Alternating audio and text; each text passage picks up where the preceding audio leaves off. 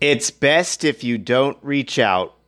The unexceptional late 30s male against COVID 19, genital herpes, and $18 an hour employment. For more adventures, visit my website, bestifyoudont.com. Introduction Part 1 I'm a poop criminal. First of all, I'm a poop criminal.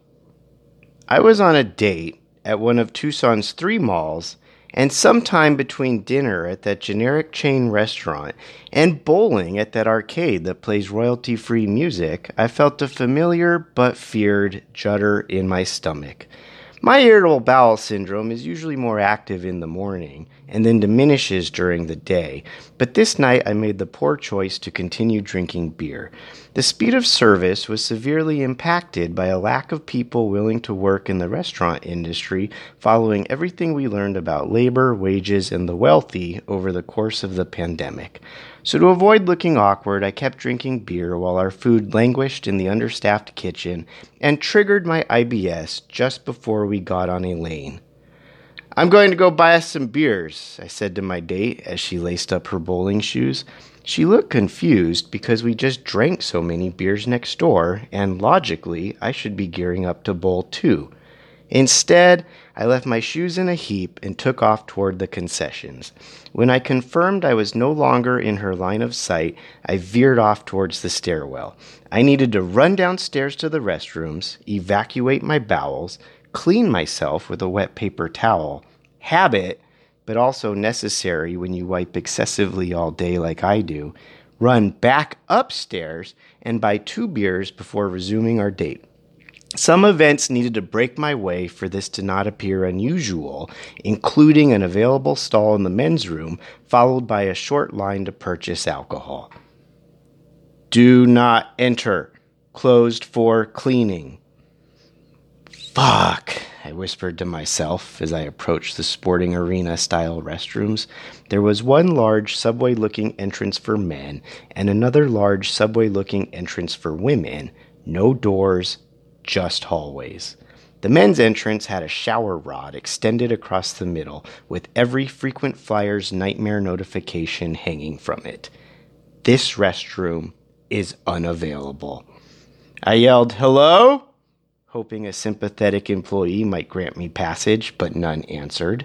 I watched a couple and then a few women exit the other restroom and started considering how many women might still be in there and what would be the consequence for claiming gender fluidity. Screw this! I psyched myself up and darted under the little beam that stood between me and the solution to shitting myself on my date. As soon as I rounded the corner, I startled the referee costumed employee standing in the middle of the room, who then began waving his arms side to side like he was going to eject me from a baseball game. Hey, man, I started to explain as I dodged past him in his outstretched arms. I drank a lot of beer, my stomach is upset, and I'm having an emergency. I closed the stall door and sat on the toilet. I immediately expelled a torrent of gas and felt instant relief. No shit this time, just another annoying false alarm. As my mind calculated how much time I wasted pretending to buy beer, I heard the referee call security. I listened incredulously to this little bastard tell his radio, I need security in the men's room because a guy just breached the barricade. Are you kidding me? Breached the barricade? And now he's sitting in the stall that's clogged? Okay, that's bad but he could have pointed me to a safe throne. I frantically wiped away the clear goo that leaves the asshole in false alarms and shouted back, I didn't do anything. It was just gas. I left my stall and started washing my hands, but the uncompromising staff continued his distress call. Yeah, now he's washing his hands. He's like five eight with dark hair. I figured the likeliest outcome now was my date ending in embarrassment and weighed the morality of just going home, unmatching this woman from the app, and never returning to the mall. As I breached the barricade out of the bathroom and re-emerged in the downstairs arcade, I immediately locked eyes with two mall security guards making their way to me. They were still a ways away, so I ran between the colorful and noisy video games and started zigzagging my way back to the stairwell.